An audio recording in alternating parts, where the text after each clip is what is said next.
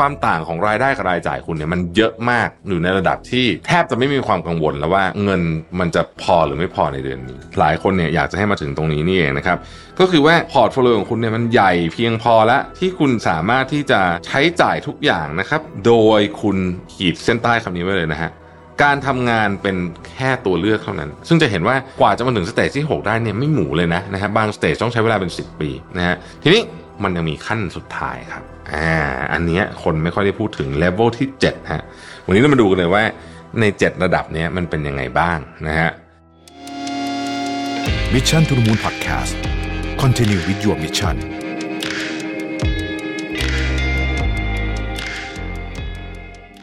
ค้นหาและตั้งค่าความสมดุลในแบบของคุณเอง ด้วย Mission to the Moon Balance Planner 2024 Find Your Harmony สั่งซื้อได้แล้ววันนี้ที่ Line Official Account at Mission to the Moon สวัสดีครับยินดีต้อนรับเข้าสู่ Mission to the Moon Podcast นะครับ คุณอยู่กับประวิทยานุสาหะครับ วันนี้เนี่ยผมไปเจอบทความหนึ่งนะฮะที่เขียนโดยคุณฮัมฟรีย์ยังน่าสนใจมาก เขาพูดถึง 7 ระดับของความมั่งคั่งนะฮะเราจะเคยได้ยินแต่แบบปกติกับ financial freedom อะไรแบบนี้ใช่ไหม แต่จริงๆเนี่ยเขาบอกว่าเฮ้ยจริงๆมันมีดีเทลมากกว่านั้นนะครับ วันนี้เรามาดูกันเลยว่าใน 7 ระดับนี้มันเป็นยังไงบ้างนะฮะอันที่หนึ่งเนี่ยเขาเรียกว่าเป็นระดับที่เรียกว่าเป็น dependent นะฮะอันนี้ก็คือคุณต้องพึ่งพาผู้อื่นสำหรับรายจ่ายในชีวิตของคุณนะครับ ส่วนใหญ่ก็จะเป็นเด็กวัยรุ่นนะฮะที่อาจจะยังไม่ได้ทำงานหรือว่าอาจจะทำงานแล้วเงินไม่พอนะครับ คนที่เริ่มทำงาน แต่ว่ายังต้องของเงินคุณพ่อคุณแม่อยู่อะไรแบบเนี้ย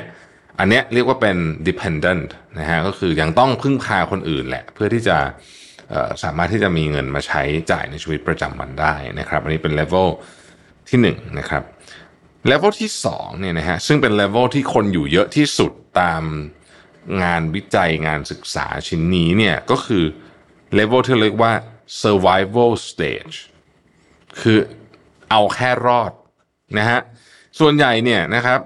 ก็จะใช้ชีวิตประมาณเดือนชนเดือนนะฮะประมาณเดือนชนเดือน แล้วก็ถ้าเกิดเหตุการณ์อะไรขึ้นประเภทสมมติตกงานขึ้นมาเลยอะไรแบบนี้นะฮะแล้วหางานไม่ได้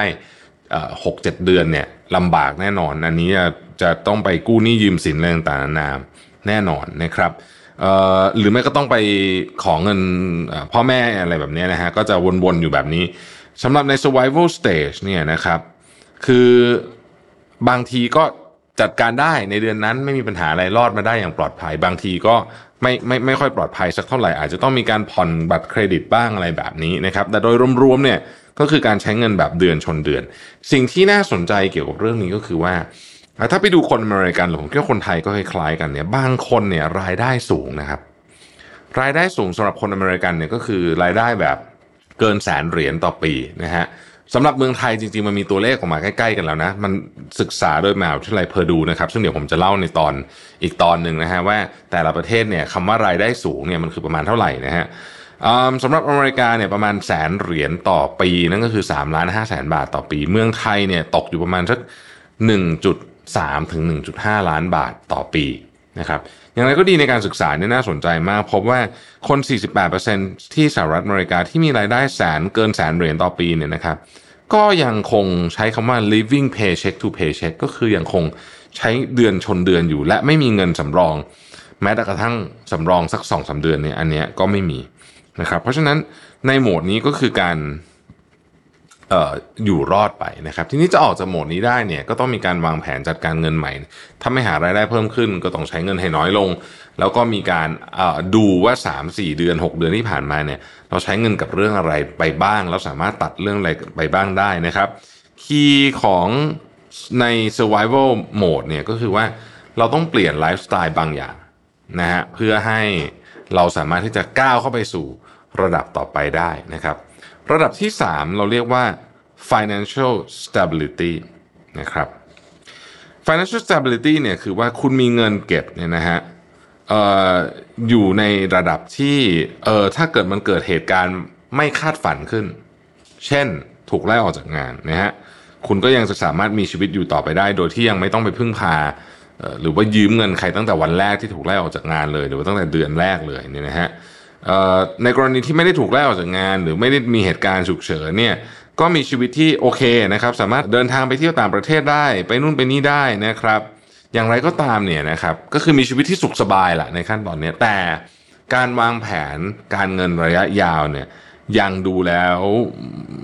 ยังไม่ค่อยดีสักเท่าไหร่ก็คือเหมือนว่ายังไม่เห็นนะว่าวางแผนการเงินระยะยาวเป็นยังไงนะครับ financial stability เนี่ยนะครับก็คือจะมีเงินเก็บนะครับมี emergency fund นะฮะเราได้ยินบ่อยเนาะเงินฉุกเฉินนะครับซึ่งเขาก็จะบอกว่าเออต้องมี 3 เดือน 6 เดือนอะไรก็ว่ากันไปนะครับมีรายได้อย่างสม่ำเสมอนะครับแล้วก็เริ่มละมีการที่จะสะสมความมั่งคั่งนะครับ มีการลงทุนนะฮะไม่ว่าจะเป็นการซื้อหุ้นซื้ออะไรพวกนี้เนี่ยแบบจริง ๆ จังๆนะครับ อันนี้ก็เออเขาก็มีนิยามสำหรับที่สหรัฐอเมริกาอยู่เหมือนกันว่า financial stability เนี่ยนะฮะควรจะมีอะไรเท่าไหร่ยังไงนะครับหนึ่งฮะคือคุณมีเงินที่หมุนเวียนใช้จ่ายอยู่เนี่ยที่เรียกว่า liquid cash เนี่ยนะฮะก็คือว่าเงินแบบว่าสบายๆใช้จ่ายสบายๆเนี่ยจะใช้ก็ได้ไม่ใช้ก็ได้เนี่ยนะฮะอยู่ประมาณ 20,000เหรียญถึง 40,000เหรียญนะฮะก็คือมีอยู่ใน Account ที่ใช้ได้ตลอดเรื่อยๆนะครับสองหมื่นเหรียญถึงสี่หมื่นเหรียญเนี่ยก็ตกอยู่ประมาณ เจ็ดแสนถึงหนึ่งล้านสี่แสนบาทนะฮะแล้วก็มี emergency fund นะครับก็คือว่าเงินฉุกเฉินเนี่ยสามถึงหกเดือนของเงินที่คุณต้องใช้ทุกเดือนนะครับ มีเงินอยู่แบบเงินสดเลยคือแบบเงินสดเก็บอยู่ในแบงก์อย่างนี้เลยเนี่ยนะฮะสบายๆเนี่ยประมาณสักแสนเจ็ดแสนแปดจนถึงสามแสนห้าหมื่นบาทนะครับ เมื่อกี้ที่ผมพูดเหรียญกับบาทสลับกันต้องขออภัยด้วย แล้วก็มีมีเงินนะฮะที่จะเอาไปแบ่งเอาไว้ลงทุนบางส่วนและมีเงินเก็บไว้ลงทุนบางส่วนนะครับ ส่วนใหญ่คนที่เริ่มอยู่ในระดับนี้ได้เนี่ยก็จะมีตัวเลขของรายได้อยู่แถวประมาณ 90,000ถึง1 0 0 0 0แสนเหรียญต่อปีเทียบเป็นที่เมืองไทยปรับค่าของชีพนู่นนี่แล้วจากงานวิจัยของเพอร์ดูก็จะอยู่ประมาณสักนี่แหละฮะ1.5 ถึง 1.8 ล้านบาทต่อปี แต่ขึ้นทั้งนี้มันขึ้นอยู่กับวิธีการใช้เงินของคุณด้วย ถ้าเงินน้อยกว่านี้รายได้น้อยกว่านี้แต่ไม่มีวิธีการใช้เงินที่ที่ประหยัดก็จะสามารถอยู่ในระดับนี้ได้เช่นกันนะครับณขนาดของที่เอ่อที่เลเวลนี้ financial security เนี่ยก็คือว่าคุณจ่ายบินจ่ายนู่นจ่ายนี่อะไรเนี่ย โดยไม่มีความกังวลอะไรใด ๆ ไม่ได้รู้สึกเป็นภาระอะไรนะครับ มีอะไรมาก็จ่ายได้หมดนะฮะแล้วก็เริ่มมาโฟกัสเรื่องของการสร้างความมั่งคั่ง มี portfolio การลงทุนอย่างจริงจัง นะครับระดับที่4เนี่ยนะฮะอันนี้คือ financial security นะครับ financial security คือว่าคุณมีรายได้เนี่ยนะฮะเกินรายจ่ายทุกอย่างของคุณเนี่ยไปพอสมควรนะครับ ก็แปลว่าไลฟ์สไตล์ของคุณเนี่ยมันใช้เงินน้อยกว่าเงินที่คุณหาได้ ทุกอย่างเลยนะครับ ในในในเลเวลนี้เนี่ยนะครับมันไม่ได้เกี่ยวกับว่าคุณจะเงินต้องเยอะอย่างเดียวเนี่ยนะอย่างที่บอกบางคนหาเงินได้เยอะก็ยังอยู่ในเลเวลของ survival mode ก็มีนะครับ แต่ว่าเลเวลนี้สำคัญเลยก็คือว่ารายได้ของคุณเนี่ยอยู่อยู่เหนือรายจ่ายของคุณอย่างเยอะเยอะๆเลยนะครับ แล้วก็ณขณะนี้เนี่ยนะฮะใน financial security เนี่ยนะครับ คุณมีรายได้ที่มันมีความมั่นคงสูงนะครับแล้วรายจ่ายเนี่ยไอ้ที่รายจ่ายทั้งหมดของคุณเนี่ยนะฮะมันสามารถคาดการณ์ได้เกือบทั้งหมด ไม่มีอะไรมาตกใจว่างั้นเถอะนะครับ ไม่ว่าจะเป็นเรื่องของการจ่ายค่าบ้านค่านู่นค่านี่นะฮะ ณขนาดนี้เนี่ยนะครับเป้าหมายก็คือการขยายพอร์ตให้ใหญ่ขึ้นไปอีก แต่ว่าสิ่งที่มันแตกต่างกันระหว่าง level 4 คือ financial security กับ financial stability ที่ level 3เนี่ยนะฮะก็คือว่าระดับที่ level 4เนี่ยความต่างของรายได้กับรายจ่ายคุณเนี่ยมันเยอะมากอยู่ในระดับที่ แทบจะไม่มีความกังวลแล้วว่าเงินมันจะพอหรือไม่พอในเดือนนี้นะครับ level ที่ 5 เรียกว่า financial independence นะครับ หลายคนเนี่ยอยากจะให้มาถึงตรงนี้นี่เองนะครับ ก็คือว่าณขณะ financial independence ก็คือ portfolio ของคุณเนี่ยมันใหญ่เพียงพอแล้วที่คุณจะสามารถที่จะใช้จ่ายทุกอย่างนะครับเอ่อไม่ว่าจะเป็นการใช้ชีวิตของคุณหรือว่าอะไรก็แล้วแต่เนี่ยโดยคุณขีดเส้นใต้คำนี้ไว้เลยนะฮะ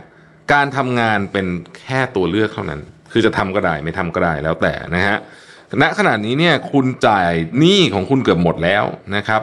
แทบไม่มีหนี้อะไรเหลือแล้วนะครับ แล้วก็มี portfolio ที่ใหญ่พอสมควรณเลเวลนี้ของความมั่งคั่งเนี่ยนะฮะคุณก็สามารถที่จะใช้ชีวิตแบบหรูหราแบบที่คุณอยากจะเออเรียกว่าเอ้ยเดี๋ยวเดี๋ยวอยู่ดีนึกอยากจะซื้ออันนี้ หรือว่าจะจะไปเที่ยวที่นี่เลยโดยไม่ต้องคิดมากเนี่ยไปได้นะฮะแล้วก็ portfolio ของคุณนะฮะสามารถที่จะ cover ค่าใช้จ่ายได้ ก็คือผลตอบแทนจาก portfolio การลงทุนทั้งหมดของคุณเนี่ยมันสามารถ cover ค่าใช้จ่ายได้นะครับ โดยที่คุณไม่ต้องทำงานอะไรเลยนะครับ เพราะฉะนั้นเนี่ยคุณจะ retire ก็ได้อยากทำงานต่อก็ได้แล้วแต่อันนี้หลายคนถึง stage นี้แล้ว แต่ก็เลือกที่จะทำงานต่อนะครับ เพราะว่าก็หลายคนก็ชอบทำงานนะฮะไม่มีอะไรไปมากกว่านั้นนะครับ ข้อที่6 stage ที่6เป็นขั้นที่เราได้ยินบ่อยๆนะฮะซึ่งจะเห็นว่ากว่าจะมาถึง stage ที่ 6 ได้เนี่ยไม่หมูเลยนะนะฮะบาง stage ต้องใช้เวลาเป็น 10 ปีนะฮะ stage ที่6เนี่ยเราเรียกว่า financial freedom แปลว่าเงินเนี่ยไม่เป็นที่แบบคือไม่อยู่ในสมการความคิดอะไรของคุณอีกแล้ว เพราะว่าณ financial freedom เนี่ยนะฮะระดับของรายได้ที่มาจากพอร์ตของคุณเนี่ยไม่ว่ามันจะเป็นที่ดินอสังเอ่ออสังหาริมทรัพย์การลงทุนในหุ้นหรืออะไรก็แล้วแต่เนี่ยนะฮะ มันเพียงพอแบบเหลือเฟือเลยที่จะ support ไลฟ์สไตล์ของคุณ support ลูกหลานของคุณ พ่อแม่ คือใครมีอะไรเป็นอะไรเนี่ย คุณไม่ต้องกังวลเลยว่าจะมีเงินที่จะจ่ายหรือเปล่านะฮะคือเลิกเลิกคิดไปได้นี่เลยแบบ ไม่มีไม่มีความคิดว่าเดี๋ยวเงินจะหมดไม่มีนะครับ แปลว่า portfolio ของคุณณขนาดนี้เนี่ยมันแข็งแกร่งพอที่จะผ่านทั้งสภาวะเศรษฐกิจตกต่ำนะฮะสมมุติปีนี้โอ้ผลตอบแทนติดลบไป 25%ของ พอร์ตหุ้นอย่างเงี้ยนะก็ไม่เดือดร้อนนะครับเพราะฉะนั้นณ stage นี้เนี่ยสิ่งที่คนส่วนใหญ่ทำก็คือว่าเขาก็จะเริ่มค้นหาความหมายอื่น ๆ ของชีวิตที่ไม่ใช่เกี่ยวกับเรื่องเงินละนะครับ หลายคนก็ไปทำอะไรที่ตัวเองชอบนะฮะโฟกัสที่เวลามากกว่าเงิน คือตอนนี้จะคิดแล้วว่าเออเรามีเวลาเนี่ยคือเวลาบนโลกนี้เราก็มีจำกัดใช่ไหมเพราะฉะนั้นเนี่ยเออเราก็จะไปทำอะไรดีบนโลกนี้นะฮะอาจจะบางคนก็เอ่ออาจจะไปใช้เวลาพักผ่อนนู่นนี่บางคนก็จะไปทำการกุศลอะไรแบบนี้นะฮะโดยที่ อย่างที่บอกครับ ไม่ต้องกังวลไอ้คำว่าเงินหมดเนี่ยไม่มีละนะสเตจนี้ financial freedom ไม่มีคำว่าเงินหมดละนะครับ ก็ใช้เวลาไปกับสิ่งที่ตัวเองชอบสิ่งที่ตัวเองรักนะฮะแล้วก็คล้ายๆกับ financial independence ก็คือว่าคุณจะทำหรือไม่ทำงานก็ได้หลายคนก็ยังเลือกที่จะทำงานอยู่เพียงเพราะว่าชอบที่จะทำงานเท่านั้นเองนะครับ ทำงานไม่ได้ตังก็ได้แล้วตอนนี้เพราะว่าไม่สำคัญละเงินตอนนี้ไม่เป็น concern อะไรใดๆทั้งสิ้น คือคนที่อยู่ในจุดนี้เนี่ยจะไม่ได้นึกถึงเรื่องเงินมากละนะฮะเพราะว่าคือพอร์ตของคำว่าพอร์ตที่ผมพูดถึงอะมันไม่ใช่พอร์ตหุ้นอย่างเดียวนะมันคือทุกอย่างรวมกันอะทรัพย์สินแล้วมัน generate รายได้ออกมาเนี่ยไม่ต้องกังวลอะไรละนะครับไม่ไม่ว่าจะเจอเรื่องราวอะไรก็ตามที่เกิดขึ้น ใครจะป่วย ใครจะไปนู่นไปนี่นะครับ ก็ไม่ต้อง ไม่ต้องกังวลอะไร เศรษฐกิจไม่ดีอะไรก็ไม่ต้องกังวล แถมยังมีเงินเตรียมไว้สำหรับลูกหลานเรียบร้อยแล้วด้วยนะฮะหมายถึงว่าจัดการมรดกมรดกอะไรเรียบร้อยแล้วนะฮะลูกหลานก็จะสบายไปด้วยนะครับ ทีนี้มันยังมีขั้นสุดท้ายครับอ่าอันเนี้ยคนไม่ค่อยได้พูดถึงเลเวลที่7ฮะเราเรียกว่า financial abundance นะครับคนที่จะมาถึงเลเวลนี้ได้เนี่ยส่วนใหญ่แล้วเนี่ยนะครับก็จะต้องมาจากการที่จะมี คือมีรายได้แบบที่คนปกติเขาไม่มีกันนะเช่นนะครับ พาบริษัทเข้าไปแล้วก็ IPO ได้เงินมามโหฬารนะฮะหรือว่าอยู่ในธุรกิจที่เติบโตแบบเยอะมากๆ คือคุณไม่ต้องเป็นระดับอีลอนมัสหรืออะไรพวกนี้นะ financial abundance เนี่ยคือคนไทยหลายคนก็เป็นอยู่แล้วเนี่ยนะฮะก็คือว่าคือมีเงินเยอะซะจนแบบ cover ทุกอย่างที่นึกออกแล้วเกี่ยวกับเรื่องเงินไม่ว่าจะเป็นลูกหลานอะไรพวกนี้เตรียมกองทุนทำ trust fund อะไรไว้เนี่ยนะฮะ สิ่งที่คนกลุ่มนี้โฟกัสคือว่าเออเวลาบนโลกนี้เหลือไม่เยอะ เขาจะโฟกัสไปที่เรื่องของ legacy ละคราวนี้ก็คือว่าเราอยากจะทิ้งอะไรไว้ให้โลกนี้นะครับคนที่มี financial abundance เนี่ยคืออันนี้มันเกินแบบเกินเกินเกินเกินเกินไปเยอะจริงๆเนี่ยก็จะเริ่มอ่าหลายคนก็ทำการกุศลนะฮะเหมือนวอร์เรนบัฟเฟตอย่างเงี้ยเขาก็บริจาคเงินเยอะใช่ไหมหลายคนก็เอ่อเริ่มทำอะไรที่มันเป็นเกี่ยวกับใช้คำว่า legacy อะถูกต้องเลยคือจะอยากจะสร้างชื่อสร้างตำนานอะไรไม่ให้กับตัวเองนะฮะ ณขนาดนี้นะครับ จะทำอะไรก็ได้แล้วนะครับ จะซื้อซื้อกิจการบริษัทอื่นที่เราชอบเราอยากจะแบบเราอยากได้ธุรกิจนี้มาเป็นของเราก็ได้นะครับ จะซื้อบ้านซื้อ private jet ซื้ออะไรนี้ได้หมดเลยนะฮะระดับของ financial abundance เนี่ยก็คือมุมมองของเรื่องเงินกับคนเหล่านี้มันจะไปอีกอีกเลเวลหนึ่งละมันไม่ได้มันไม่ได้มีประเด็นอะไรมากมายเกี่ยวกับเรื่องเงินแล้วเนี่ยนะคือเขาไม่ไม่ได้ไม่ได้คิดมากละเรื่องนี้เพราะว่ามันไม่มีทางหมด ต่อให้เจออะไรก็ไม่มีทางหมดเออแต่อาจจะมีอย่างหนึ่งที่หมดได้คือพนัน แต่คนที่มาถึงเลเวลนี้ได้ส่วนใหญ่เนี่ยก็มีความเฉลียวฉลาดพอที่จะ